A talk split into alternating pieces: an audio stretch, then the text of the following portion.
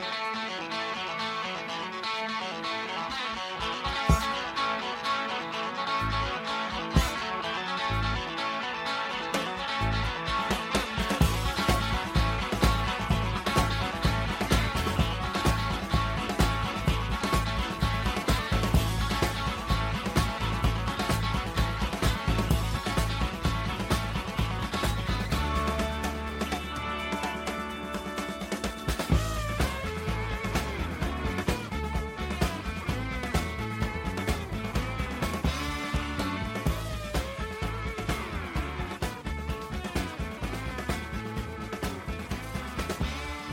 And hello again, everyone. Welcome back to One Patriot Place on here here on WBLZ Sports. You can also find our podcast on the fullpresscoverage.com website. You're on the air with Stephen Murph. We have a great guest lined up for you. Mo- joining us momentarily will be Evan Lazar from CLNS Media. I also have a recording that I'll post on later with Jay Flannelly, also known as Beeves World. Tom Brady's good friend from back in his Michigan days, and he's still a very, very close friend of Tom's.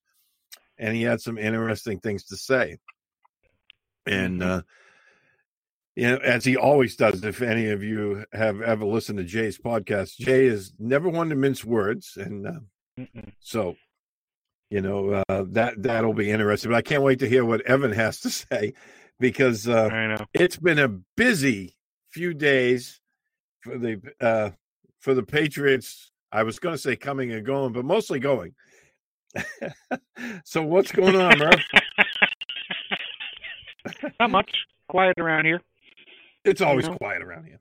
Yeah, I, I, you know, just quiet. The the only thing that I'm I'm doing right now is is keep sending letters to the governor to open up fishing season sooner, so uh, I can get out on the water with Charlie Moore and uh, and do a show from a Oh, man, uh, that- you know, we'll, I- we'll be on separate boats. Yeah, I don't even fish anymore, but I I would I would pay to go fishing with Charlie Moore. No sweat. I love his show. How much- I love Charlie How much would you show. boom up? How much would you boom up to go fishing with Charlie Moore? There, there's a freaking there. Wow. You know, I love Charlie. Question. Yeah. Yeah, Uh, I, want to ask you uh, a question. Mhm. Would you would you give up? Would would you trade Julian Edelman right now for a third round pick? Because that's that's what's floating around out there. Julian Edelman to the Tampa Bay Buccaneers for their third Yep. pick. oh my! If we're yes, uh, yes, the mass exodus of uh, veterans has begun in New England, Yeah. and uh, and folks, welcome back to the pack. That's all I can say. Tom Tom Brady's gone. Yep. The Patriots are no longer one of the favorites to win the Super Bowl. They're not even a favorite in my book to win the division next year. No. Uh, they're now in the mode that everybody else has been in for the past 27 years because there's a question who's going to be the franchise quarterback? The Patriots haven't Where's had the to deal with Miami? that. We're the Miami fucking Dolphins, man. Yep.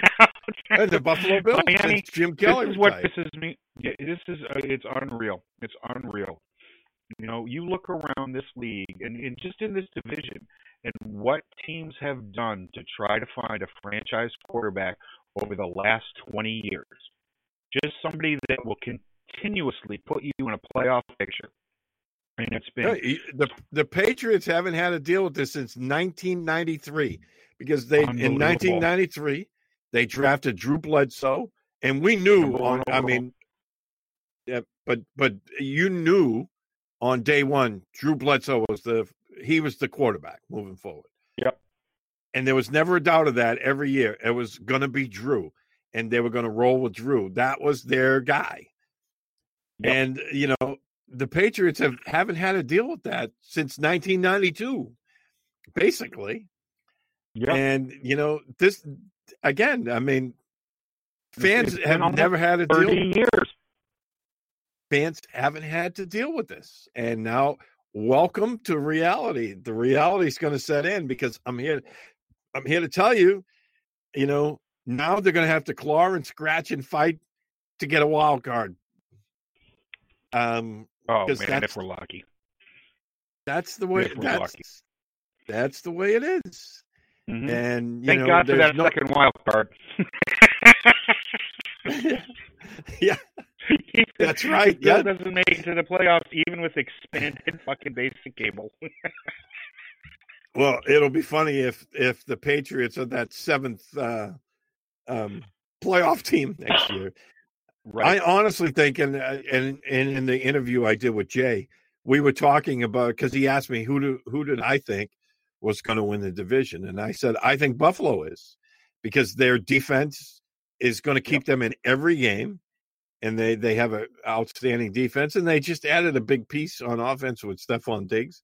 I think they're going to be better next year. He thinks Miami might vault over them and take the uh, the division crown, but we both said the Patriots will be fighting between second and third, and that's the reality. And they're that back is. to the pack. It's been a long fucking time, man. It's been a long time. 2008 since the Patriots have, have finished second in the AFC, isn't it? Yeah, 2008. Yeah, 2002. Yeah, I, I don't even fucking know. It's been. It's just a blur. It's just a blur.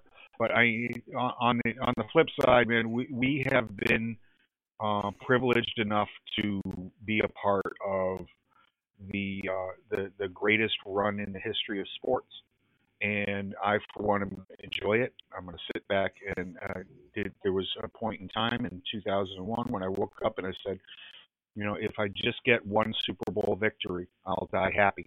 And I got six, and I went to nine with uh, with Tom, and eleven all day. It, it's it got six, and um, so thank you, T. Thank you for everything you did here. Um, I'm sorry it ended this way. It should not have. There was no reason for it. And uh, if anybody wanted to hear me really vent, they could go over and see our good friend Mike Diabate, whose show I was on yesterday. Mike, I can I only. On... I haven't listened to that yet. I, I saw that, but when uh, you know when you said you went full blown Murph, I that's why mm-hmm. I hadn't even listened to it. But I sent you the message uh, Order the decaf, my friend. oh. Yeah. So uh, yeah, no, no, no. It was a little bit too late for that, and you know, he, for stupidly, I gave up booze for Lent this year. Uh, that's that you picked the wrong fucking year to quit sniffing glue. But um, you know, um, honestly, and, uh, I mean, we we knew that it, it was inevitable. I mean, uh, let's face it. I mean, Tom wasn't going to play forever. We knew it was going to come. It ended no, too yeah, soon. no, no, no, no. We did one, yeah. two more years, and that was it. And and yeah, I wouldn't have I mean, a problem if there was a plan, if there was a backup plan, if there was something going on. But I'm still not on well, on the study yeah, I mean, that's the thing. It's like um, I just think when you look at the big picture of things, um, if they had a plan in place and you thought they had a better option to go to, then you don't have a problem with it. I don't think that's the case. So, nope. You know, that's just my two cents. And what the hell do I know anyway? So, with that in, with with with that two cents in, let's bring on our guest who actually knows something about football, and we're going to talk to him. Evan Lazar, welcome back. Evan writes for CLNS, as we mentioned at the outset of the show. He's one of the really, really good beat writers for the for the Patriots, and you know he's going to hopefully bring some sense into this that Murph and I have none. So, Evan, mm-hmm. welcome back. How you guys doing? You guys don't give yourself enough credit. This is a great show. oh, well, that we'll take odds on that, but thank you. I will. I will accept. I will accept all praise given because you know I, I am would. the most humble. I am the ho- most humble man in Patriots Nation. We all know that. Yeah. Oh yeah. And uh, right, be- right, right beside Antonio Brown. yep, that's it, man. Me and Antonio Brown, two most humble people on the planet, and um, you know, we're just holding it all up. Easy, how they treating you, bud? Treating me well. Everybody healthy on your guys' end. I know this is uh, this is crazy At the right moment, now. At the moment, well, it's Steve, funny because Steve has know, his own personal. Yeah, go ahead, Steve. with with the uh, with the warmer weather we've actually had this winter, my seasonal allergies have actually kicked in a little early. So if you go to the store and you sneeze, everyone runs. right? I, I have the same issue. It's funny that you brought that up. I I was freaking out a, a couple days ago. I thought that I had the virus, and it just Oh, turns God. out that I just have like a little bit of maybe Yep. allergies or a cold Take the going on. Claritin, you know, and and yep, I did. That's it. Claritin killed it. You You go know? in the store and you sneeze or whatever, and and people start running from you like you have the plague. I you know. know. Well, my my daughter, my daughter has Lyme. She got Lyme a few years back. Oh, You know, man. she's like, oh, just fucking perfect. I'm gonna end up with Corona, and I'll have Corona and Lyme. That's that's the classic Murph joke right there. I know, and I'm like, oh, my poor baby, my poor baby. Mm. Evan, tell me, um, you know, I mean, there, there's not a lot to talk about today, you know, and I appreciate you coming on at this the deadest time of the year. I know. But um, I, I'm going to ask you what I asked Steve at, at the the onset. Um, is Devin McCourty still on this team? If Tom had made this announcement a day earlier, a good question. I think a lot of people are kind of scratching their heads a little bit as to why the Patriots tagged Joe Thuney and why they paid Devin what they paid him to be really what's going to be on Bill Belichick's version of a rebuild. I don't know if we can call it a full on rebuild when you have the greatest coach of all time leading the charge, but it's certainly a, as much of a rebuild as we've seen in the last 20 years around here. So it's an interesting question. I think that he probably is. The reason being is that you do need to keep some semblance of veteran leadership and veteran presence on this team to usher in the next era and also just educate the younger players on how we, the Patriots do things and how the Patriot way and how things go and, and work around here. So I think that it's good that he's on the team with Slater and some of the other veterans that are going to stick around. But at the same time, you know, I was, I was talking to our friend Alex Barth about this earlier. You look around the locker room and you got Devin and you got Stephon Gilmore and you got Dont'a Hightower and you got Julian Edelman all still in that locker room. And I got to think that they're looking at each other like, what the hell are we still doing here? You know, and, Yeah. uh, and that's going to be something that next year, as soon as we get into the locker room and we start talking to some of these guys again, gauging the interest of actually being on this team post Tom Brady is going to be very interesting. it is. They're good. You know, this this community is going to find out in short order if they're not already realizing it with the departure of Nate Ebner.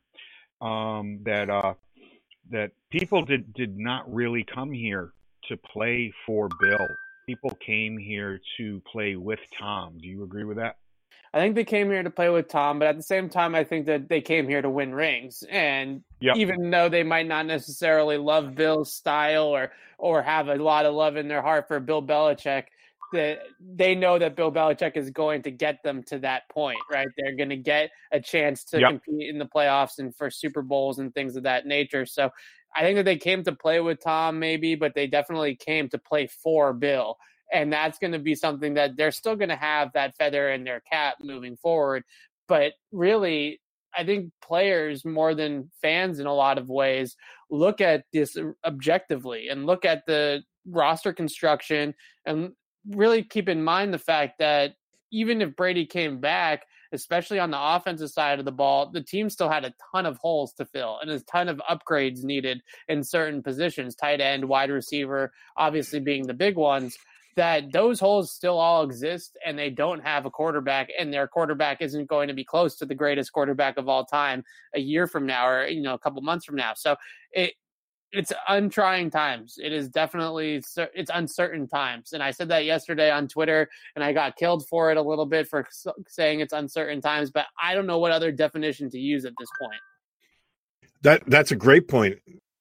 You know, Evan. I mean, you, you look at it. I mean, eh, Murph and I were talking about that just before you came on. I mean, the Patriots haven't had that uncertain quarterback since the early '90s, and uh, you know that that's something other teams have had to deal with, and they haven't. Now you're in that boat, and do you think that this whole Brady thing might have played out different?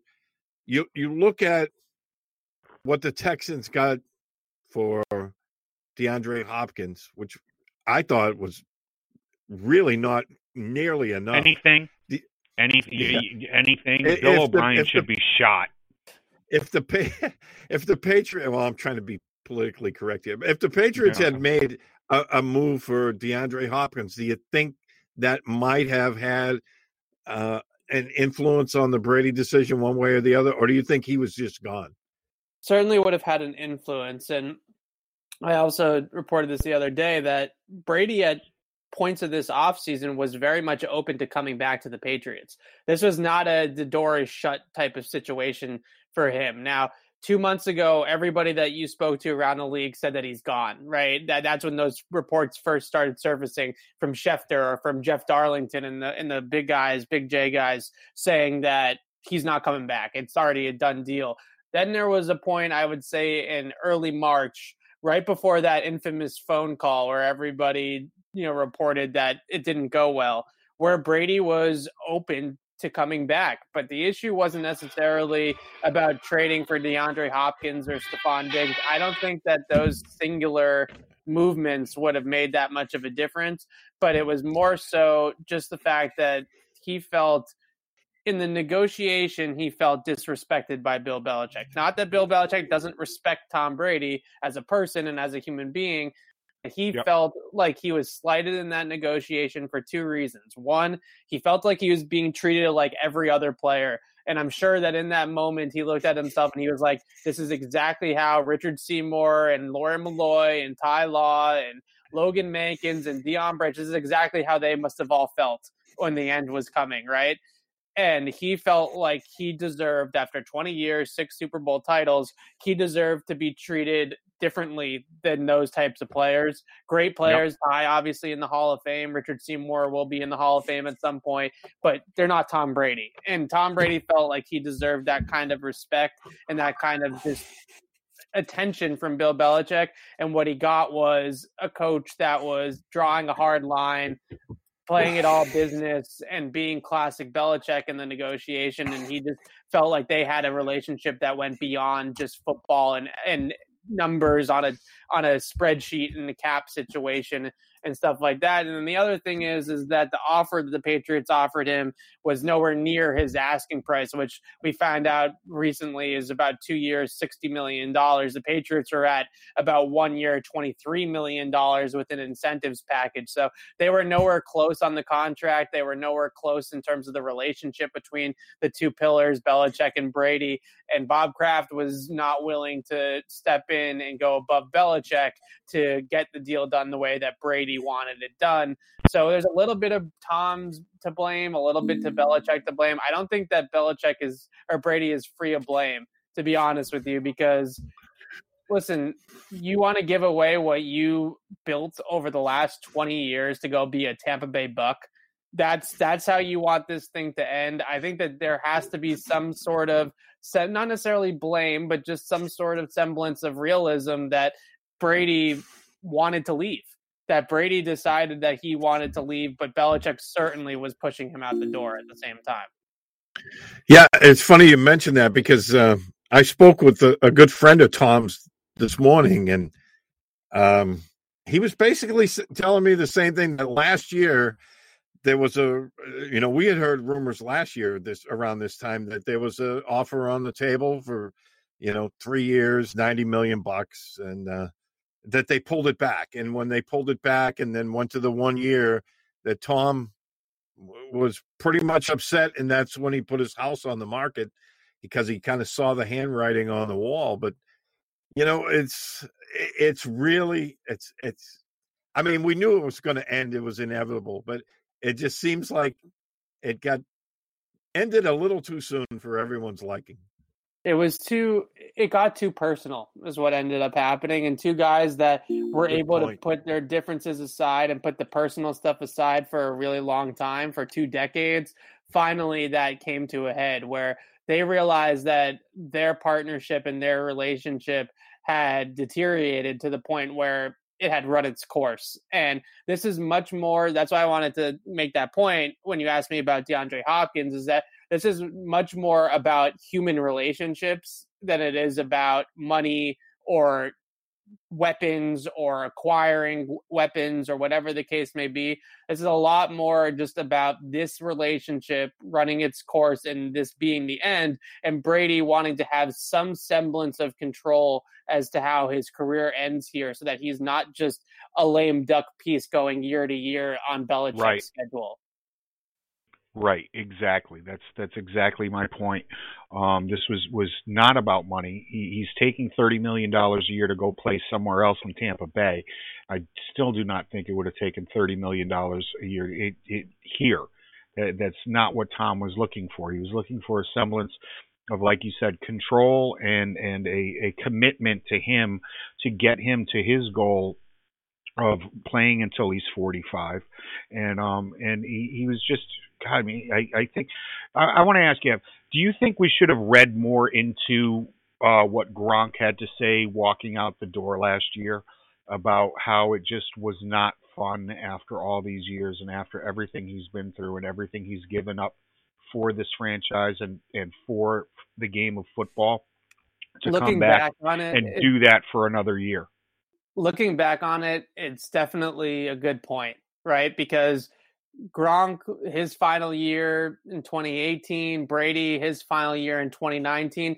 Their moods and the way that they carried themselves, even just walking through the locker room and just seeing them and observing them as people, it was similar, right? It was subdued. It yep. was unhappiness it was crankiness it was short with the media and not not that that's you know not a detriment to them it just was clear that they weren't enjoying it the way that they normally enjoy it. Now with Gronk, it obviously ended in a fairy tale and they won the Super Bowl and he has basically the game winning catch or the biggest play in the game and, and he goes off into right. the NFL Hall of Fame on that note. Unfortunately for Brady, it's going to end with him down there with the freaking uh, pirate ship in the end zone oh instead oh of him God. here in New England. But at the same time, I, I think that they do mirror each other a lot in the respect of both of them got to a point where they were extremely unhappy with both their performance and with the way that the organization was treating them. And there was not necessarily mm. a, a solution. There was no obvious route of fixing that type of problem. Just Gronk decided to retire and Brady decided to go be a buck. That's really the only big difference in terms of how this thing is going to end. Right. Let's just let's just take it in in a in a different direction. Um, some of the guys that, that are departing. I tweeted out the other day that, that all of you mock drafters, people who mock the draft, I do not mock the draft. I don't do that. You don't make fun of the draft, people. But um, but the two people that I that I'm in the room with today at a safe distance enjoy mocking the draft, and I told them to remock things, everybody to remock things up. And uh, with the the exit of Kyle Van Noy and Jamie Collins, um, what did you what did you think of the deals that they signed um, and and the holes that are left here? Are there people to step in and do that and take care of uh, business at the linebacker position? Well, it's going to be different, right? Because I would assume you know Van Noy at this point his role was on the line of scrimmage, right? He's playing ninety percent of yep. his snaps at the edge defender on the line, whereas Collins was playing a little bit more off the ball, but both of them were playing on and off the ball at times.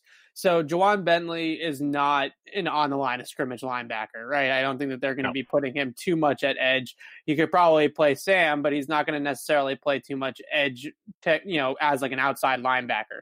So it's not exactly the same, but you look at it and you see Jamie and Kyle signed two contracts that equal $81 million in total value. Right the Patriots sit there and do their typical Patriots thing where they let everybody else overpay their players. They get the comp mm-hmm. picks back for them in 2021. They'll get two fourth rounders for Collins and Van Noy.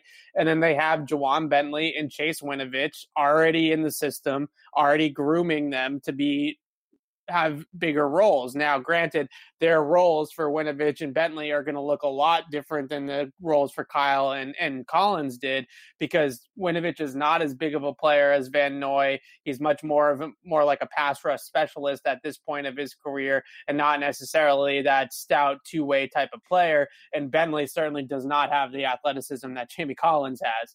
So they're different, but that's obviously how Bill, Bill Belichick runs it is that he'll adjust the scheme for those differences. So he'll make sure right. that Bentley is not asked to do all the type of rangy sideline to sideline stuff that Collins was asked to do, and he's played more in a phone booth and more straight, you know, up and down, north south versus moving east to west. And with Winovich, you maybe you put him in some different packages that are Kyle Van Noy like, but they're not necessarily him doing exactly the same things that Van Noy was doing. So I think that those two players are waiting in the wings and are sort of getting trained to be those next guys. Certainly, Bentley mm-hmm. is is the Ro- and Elandon Roberts replacement. They don't need an Elandon Roberts replacement. They need depth, but they don't need to replace that spot because Bentley will step in as the Mike linebacker week one in September, and I don't think that that's going to be a problem.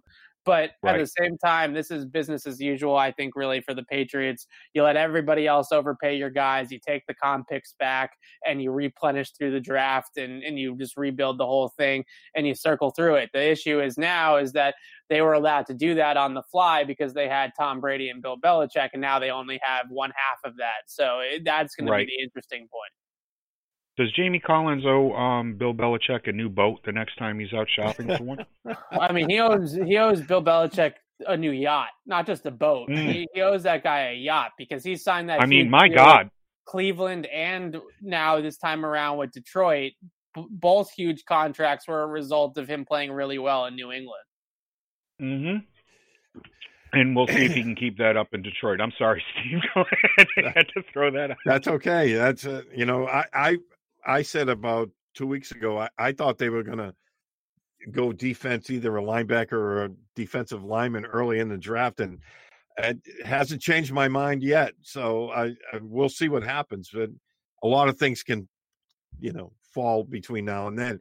Uh, Evan, you know, moving forward, one of the other things um, I thought was a little interesting was that Joe Thuney. All right, they they franchised him he already signed his uh, his uh, his tag there, and uh, you know he signed his you know he he's he's good to go for 14 and a half million bucks. So yeah, I mean that protects himself. the, I mean it does because the Patriots could have pulled it back. I mean yeah, but uh, do you think they're going to move forward? I think they're going to move forward and try to work out a long term thing with him, or do you think there's still a, an slim chance that they trade him now. I think there's always a chance that they trade him. That deadline is, I think, July 15th in, in about the middle of the summer to get an extension done before he has to just play on the tag. So they have some time, and it's not exactly, you know, the draft's only a month away. But I, I think at the same time, you look at it, and if you start to approach that deadline without an extension, then the tag and trade scenario, I think, really starts to open up uh, that opportunity. So I think that the immediate kind of intention is to sign him to a long term extension. But if we start to get to that date in July and there's no extension done, that's certainly going to change the way that they're going to approach it. But at the same time, he's such a patriot type player that after they right. tagged when they tagged him the initial reaction for me was shock as much as uh, a lot of people i think were pretty surprised to see that news but then when you start to really peel it back, he's consistent, he's durable, he's dependable, he never gets beat. He's an excellent Never. player on the field. He's an excellent teammate off the field. I don't know if you guys heard this story, but he actually purposely threw the Wonderlic test because he didn't want to look too smart to teams. Yes, because that was something that his agent or his, or his consultant yeah. that he was working with through the draft said that it was a bad idea for him to score a 50 out of 50 on the Wonderlic because teams would think that he was too mm. smart or too nerdy or whatever. So he answered only 40 questions for the Wonderlic. no one wants all, no one wants to date the smart girl. right. And he got all 40 questions right and then he left the last 10 questions blank and just passed in the test. So we're, we're, talking about a guy that is, is a, a genius in a lot of ways. Fucking Guy's brilliant. Really smart, smart, smart kid and he's extremely good at football. So when you start to look at all the boxes that he checks from a Patriots perspective, he's the type of guy that you want to build your franchise around, right? He's the type of guy you want on that offensive line protecting the next quarterback yep. for the four next four or five years. I mean, the guy's only given up one sack in two seasons, going up against some of the better interior rushers in the league in that span. So there's certainly a lot to love about Joe Thuney. I would love for him to stay long term. And I think that as soon as that news came down that they paid Devin and they tagged Joe Thuney, we probably should have started reading the tea leaves then that Brady wasn't necessarily coming back. Yeah. Oh, absolutely. I, I read the other side of those leaves, and it, it just it, it felt to me like, well, they're they're gonna gear up for one more season and um or two more seasons and see what happens there. And uh, but no, I was I was completely wrong. Sorry, Steve. Go ahead. No, uh, and um, the other thing on the offensive line, were you a little surprised that the Patriots offered more money and a and a, a two year deal to uh, Ted Karras, and he ended up, you know, bank uh, betting on himself and going one year down in Miami. This was a really fascinating kind of sneaky storyline of this free agency because Ted Karras is not Tom Brady. Spoiler. So he's not exactly the biggest name on the free agent market, right? So it does it kind of gets swept under the rug.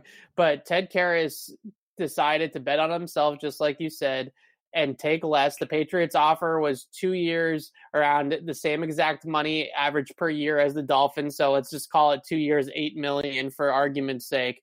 But it was mm-hmm. less money guaranteed up front in 2020. So he's going to see less money in the 2019 season unless he saw the total value of what he was going to be able to earn through incentives and stuff like that and roster bonuses and you know how the Patriots structure contracts. So that right. was the difference was that the the Dolphins were willing to give him more money up front than the Patriots were and that ended up being a big difference. The other thing was certainly Ted Karras the uncertainty that of the offensive line coach and just the uncertainty of his role on the offensive line starter versus Good backup point depending on what David Andrews was going to do, that it was a paid a role. And that was what I tweeted out yesterday. The uncertainty, that was the uncertainty was there's no more, there's no more quarterback. There's no more Brady. There's no more Scarnecchia and Andrews is coming back and he doesn't know if he has a starting job or if he's going to be the sixth guy. Bingo. Right. So there's a lot of uncertainty from Ted Karras's perspective of what exactly the situation in New England was going to be. So he bets on himself in Miami. He's going to get a chance to start down there. No promises, obviously, from Brian Flores, but just looking at their depth chart, he's going to get a very, very good chance to start down there. And then next year, when that new TV deal hits with this new collective bargaining agreement, he'll hit the open market again with two years of starter tape on his on his resume, and hopefully two solid years like he was solid here in New England this past season. And hopefully, he puts together another good year in Miami, and then he can kind of reset his market a little bit. But it was very interesting to hear from my source that he just wasn't 100% sure that he was sold on the direction of the offensive line and the direction of the team and where he was exactly going to fit in there. And that uncertainty right. led him to want to go elsewhere.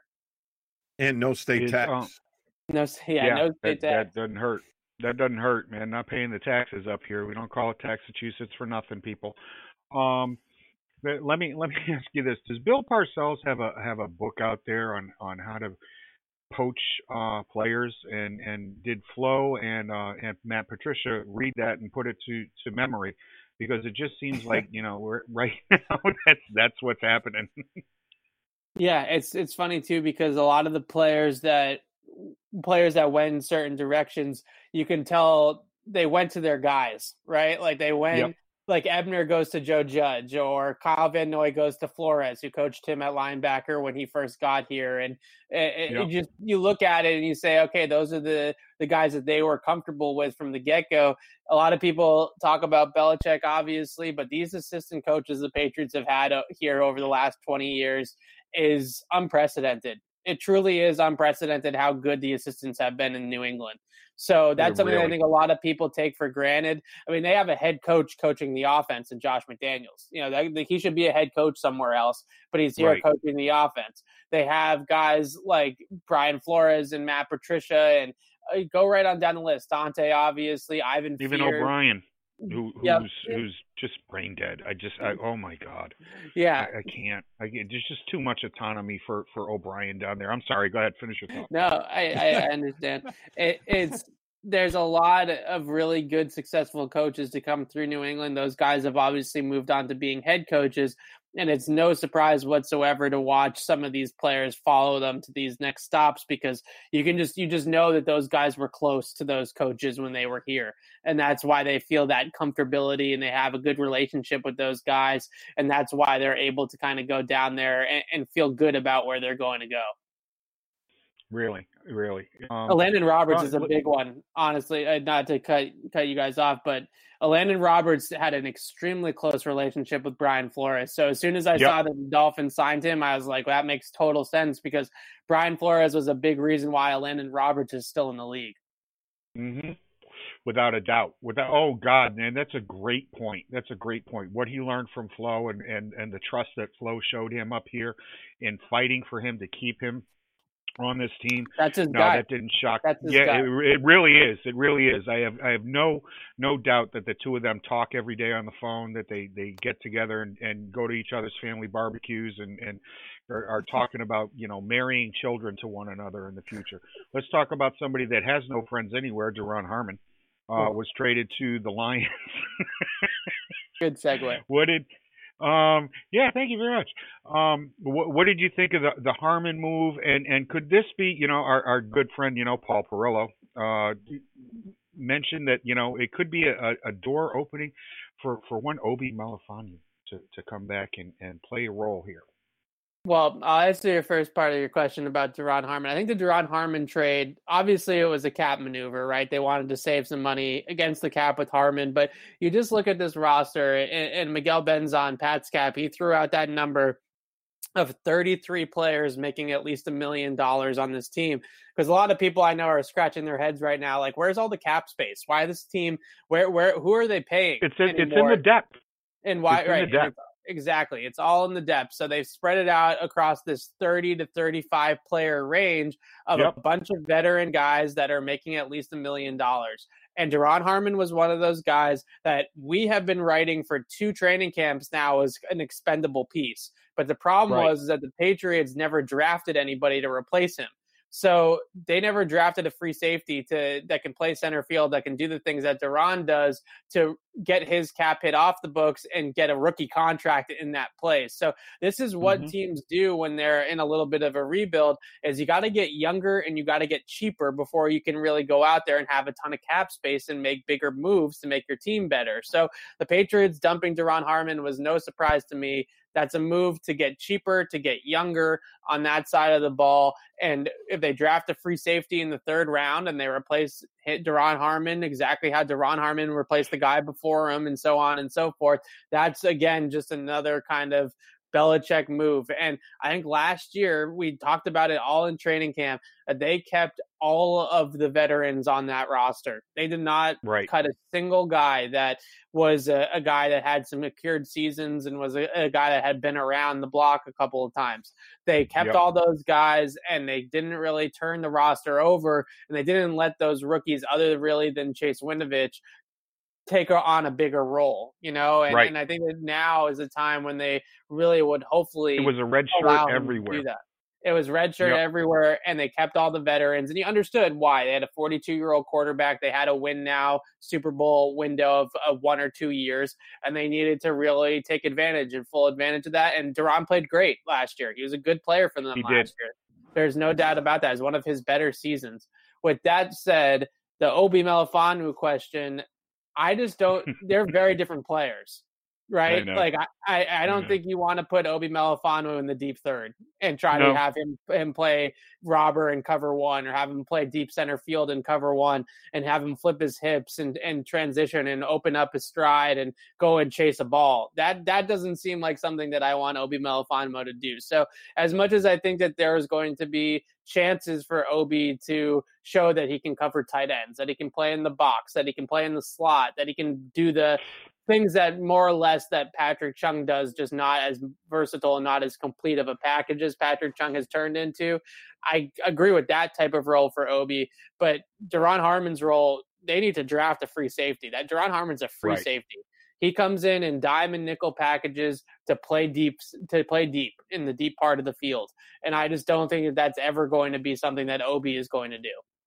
Right now, and and folks, I just want to point out when I said somebody who has no friends, Duron Harmon, what I was meaning was the fact that of what Evan just alluded to that you know we've been saying for the past two years that he's somebody that could be moved to to create more cap space. Um, what what do you think of uh, Williams and maybe sliding into that role? Yeah, JoeJuan, I think is going to play a lot more next year. He should play a lot more next year. They are they yeah they are convinced that he's an outside corner. I I Hmm. don't know Okay. where where that necessarily why they're so stuck on that, but it's a lot. It's similar to Isaiah Wynn's situation where you know with Wynn they want him to play left tackle, but if they have to move him inside, they're not completely against it. It's the same type of thing. They want JoeJuan Williams to play outside corner, but if they have to move him to safety, they're not completely against it. And that that's whenever a corner runs, I think JoeJuan ran in like the four sixes or something. It was not fast. Whenever a corner runs like that, you automatically say that guy's going to move to safety, right? That, that, that usually doesn't bode well for a corner staying there. But all last season during practice, he practiced at boundary corner, not at safety. So it's going to be interesting to see where they go moving forward. But he certainly should see a lot more snaps. And, and with him and JC, those are kind of the future outside guys, I think, in their mind. Hey Evan, uh, let's let's flip the switch here and, and just talk about some other teams. I mean, we we uh, we mentioned, you know, the Lions and the uh, Dolphins have have pilfered the Patriots roster a little bit. Who do you think uh, so far is having a really good offseason at the beginning of free agency? Besides Tampa Bay, I'm assuming. Besides yeah, Tampa Bay getting the best quarterback in the NFL, but Yeah, know, hey. yeah. Um, well, that's a good question. I, I think that there's a couple of teams that have done some sneaky good things that aren't necessarily out there being talked about, like the Denver Broncos, maybe, or even the Chargers to agree. I know they don't have a quarterback, but they they got in uh, Chris Harris in there. They brought back Hunter Henry and Austin Ekeler. They've had like a quietly good free agency, and almost actually their free agency almost swayed Brady to go there instead of Tampa. Those were the two last two teams were, were the Chargers and the Bucks, and I think Bruce Arians was the final kind of he had the final sway of, of the sword to get Brady to come towards Tampa Bay versus uh, you know Anthony Lynn in, in LA. So I would say that listen, I think that Miami's had a great offseason.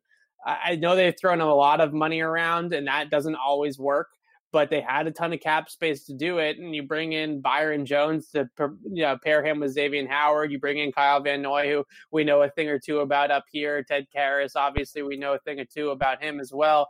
And you start to look at some of the things that Brian Flores is doing, especially on that defense. Then I assume that on the offense side of the ball, all those draft picks that they have are going to go towards the offense. So I like what Miami's doing, but the team that I, I gotta say it, and I hate to say it because this we say this all the time about this team, and it never really seems to work out. But the Buffalo Right. Bills, man, they are building a monster. They have built a monster on paper. I don't know if it's going to work. I don't know if it's going to be uh, end up being what they want it to be. But that receiving core with John Brown and Stefon Diggs, that is a real deal. And Cole Beasley too. That's the real deal. That's as good of a receiving core in the NFL.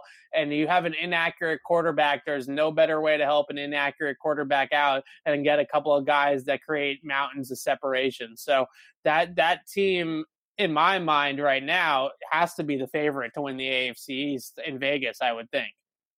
yeah, oh, well, I, I gave the absolutely. move. Yeah, I gave I gave the move a ten, a ten, a ten, because you know Josh Allen will be throwing ten yards over people's heads, ten yards in front of their feet, and ten yards behind them all season long. I still I I don't get it, folks. I just I just don't see what I'm anybody. with I- you. I thought- I'm I with thought you. the- Josh Allen.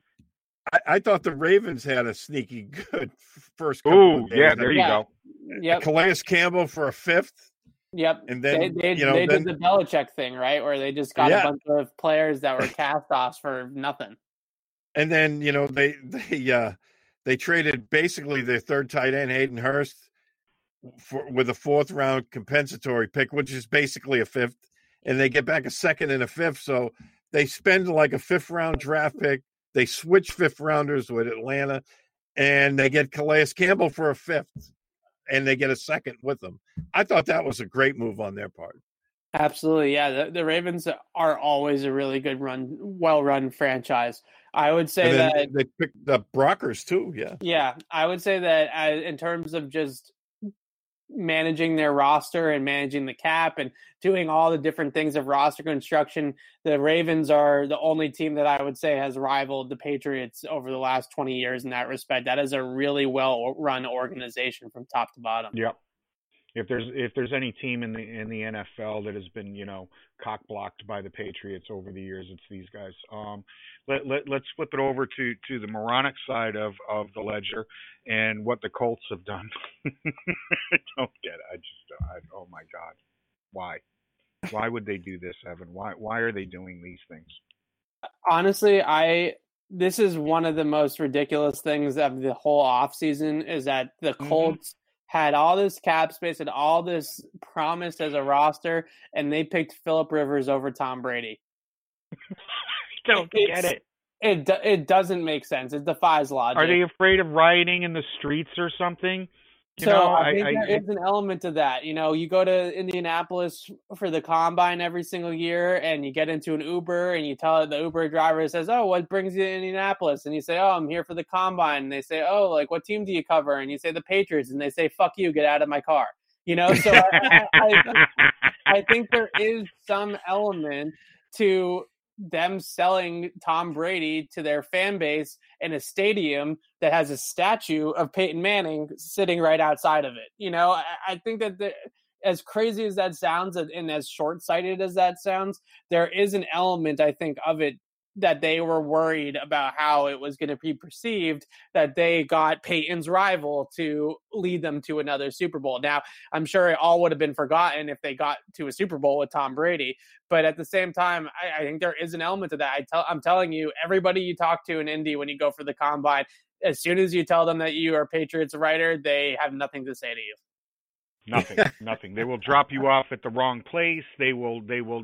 Oh my God.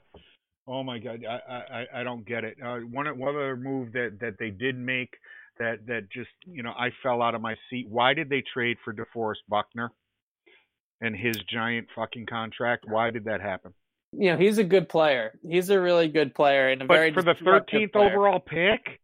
I know, but he's a very disruptive player and a player that yeah, maybe he doesn't like rack up the sack totals, but you can see it when you watch the film just how important of a piece he was for that Niners front. At the same yep. time, I think they the they look at the landscape of the league and they look at the quarterbacks that they're going to have to go through to hopefully get to the Super Bowl. And pass rush is going to be a big thing. And you look ahead to the draft. Okay. I both of you guys have looked ahead to the draft a little bit. It is a bad defensive line class. It is. It's a bad it class. There is not a lot of talent on that defensive line class. And at 13, you are not going to get a player better than DeForest Buckner in this group. So I think no, that that's not, a big part of that position. Right. So I not think at that, that position, but you look at Lamar. When you're when you're look looking when you're looking for your next quarterback, and it's obvious that it's not Philip Rivers, since you just gave him a one year deal, it, that, that's a pick that I could use to move up and get that guy. That's, uh, if that's you're not happy with Jacoby Brissett, and that's what that's what has me. And plus, uh, on top of it, the money that that Buckner is making right now. I'm not sure, it, but it it's not two years, you know, twenty seven. Oh, that's it. Yep. 27 per or two 27 years total? Yeah. I, I believe it's two years, 27 total. Okay. And he's going to, and he's going to walk at the end of that unless they're going to, you know, re up him for something else. And it's still, it's, I, I, I don't get it. I, I don't. You, you see a team finally going in the right direction. Um, finally has a coach that, that that gets it, finally has a GM that gets it, and then it just seems like Irsay came in and you know after a night out a party and said, "Sure," you know, even though I don't have a, I oh, I should just sit back and enjoy it. I think the one, the one spin, the one positive spin for what the Colts did with Philip Rivers, though, is that that guy has never had a good, a great offensive line. Well, he did. He, yeah he had a good offensive line in the beginning part of his career when LaDainian Tomlinson was still there. Right, that team yep. was built like that. Okay, but since then, in recent years, that's been a big weakness for them in in LA with the Chargers. Now has been that offensive line, and Philip Rivers' numbers when he's not protected, when he's under pressure, are terrible. He's yep. or at least recently in the last couple of years since his skill set has sort of declined. The Colts are going to protect him right? They have a great offensive line and they're going to keep him upright. And if you look at his pressure, his non pressure numbers, his throws not under pressure, he's still a very viable quarterback. So I think that the fit in, the, in Philip Rivers is going to perform well for them. But I think the biggest thing is what you said is that you don't have a quarterback of the future and you had a valuable pick in the 13th pick to go right. out and get that quarterback or even stay put and maybe have one of those guys like Jordan Love fall into your lap and you Bingo. trade it for DeForest Buckner, and, it, now that opportunity is gone. So that's definitely an interesting kind of wrinkle in this. Is what were they thinking at the quarterback position? But in terms of the player, DeForest Buckner, I am a big fan. There you go. I, think um, Matt Judon got franchise tagged. Another smart move by the uh, by the Ravens, and, and that might have been a fit. And uh, there, there, there were some other guys out there. I just I didn't see the logic in it. Not not at the 13th pick. I could see if you're at the 25th pick or the 18th pick or or you know wherever. I just I didn't see giving up you know an early teens pick for a pass rusher. I just I, I don't get it because uh, he's not gonna he's not gonna stay unless they blow him out of the water with another and and strap themselves with the cap again, which is what he does. Um, Evan, I want to thank you so much for coming on today. Uh, you know, we rescheduled this and and um, to get a, a, clearer view of, of everything that was happening with Tom and with the Patriots and some other things came, came up. And I, I just want to say thank you so much. You always bring so much to the show. You're one of our favorite freaking guests to have on. Would you please tell everybody where they can follow you on social media, where they can check out your podcast, and of course, you know everything you do over there at CLNS. Absolutely, I appreciate coming on all the time. I, will I, you know, you can call me whenever you want. I'm always oh yeah game to do a podcast yeah. with you. You never guys. send me to voicemail, and I appreciate that. yeah, no, it's, it's definitely my favorite podcast to do with you guys. So we always have great, uh, great talks about football and stuff like that. So, and sometimes life too, uh, not always football. Yeah. No, no. But uh, he can find me on Twitter at Easy Lazar, L A Z A R on Twitter. That's kind of my hub for everything that I write and all the videos and podcasts that we do. Patriots All 22 podcast. We just launched also Patriots Press Pass, our new YouTube channel with all of our Patriots coverage is now going to be on that channel. So follow Patriots Press Pass on YouTube. Cool. We do daily videos. Me and Sierra Goodwill have been doing videos over the last couple of days with all the free. Sierra's great. We got to get her on. Would you Would you put in a good word for me? She doesn't follow Absolutely. me on Twitter for some reason, probably because I'm a giant green stalker looking guy on Twitter. But you know, she doesn't follow me, so put a good word in for me. I will. I will. Yeah, you got. I'll definitely get her to come on with you guys. She she's great. She uh she lets me nerd out about football and doesn't laugh at me too hard. So that that's always a good thing. always a good thing. exactly. well, Evan, thanks again. We really appreciate it. And folks, uh, pay attention to what uh, Evan's saying out there, uh, but don't get too used to seeing him around here because he's going places. He's going to be national before too long. You're going to be seeing him on right. TV with guys like Giardi and uh, Howe and uh, you know Rap Sheet. That's it. So uh, that's it. You know we, have been Bigger spoiled here by players, and we're getting spoiled by some good and great beat writers. And uh, you know, unfortunately, nothing is forever. But we appreciate no, your isn't. time, man. And uh, yeah, thanks again. Let's do it again. Soon. Have you back right Absolutely. after the draft or right before it if you if you can make the time, my buddy. Of course, anytime. You, you just right, keep guy. saying this because I discovered him. And, uh, yeah, you just... there's that modesty of mine again. All right, that, but that, thanks that again, Murph and modesty. I'll talk to you. yeah. oh, no. Yeah, you you oh. invented all of his football knowledge too. You know. Yeah, they well, no, I'm not going to take credit for that. I just recognized it when I saw it, and he was living underneath a oh, bridge out in L.A. working working for uh, the NFL Network down there in the bowels, and he was living under a bridge. Oh, said, hey, so we, we so make, you part of this. You recognized his greatness. So what the That's hell are right. you doing with me? I just you know you're you're my pity date. You know you're that's it, man. It, which is which is there couldn't be anything further from the truth. Man. Steve makes me look good every week. Guys like Evan make me look good every week. I just ask good questions and they answer them. Guys, go ahead, Steve. Take us out of here. Hey, we want to thank everyone for listening. Thanks for everyone at WBLZ Sports and also our friends over at FullPressCoverage.com. Uh, from myself, Steve Balestrieri, Thomas Murphy. Thanks again to Evan Lazar for joining us today. We're out of here, folks. And uh, hey, don't panic. It's okay. You know, everything goes Remain through. calm. All's well.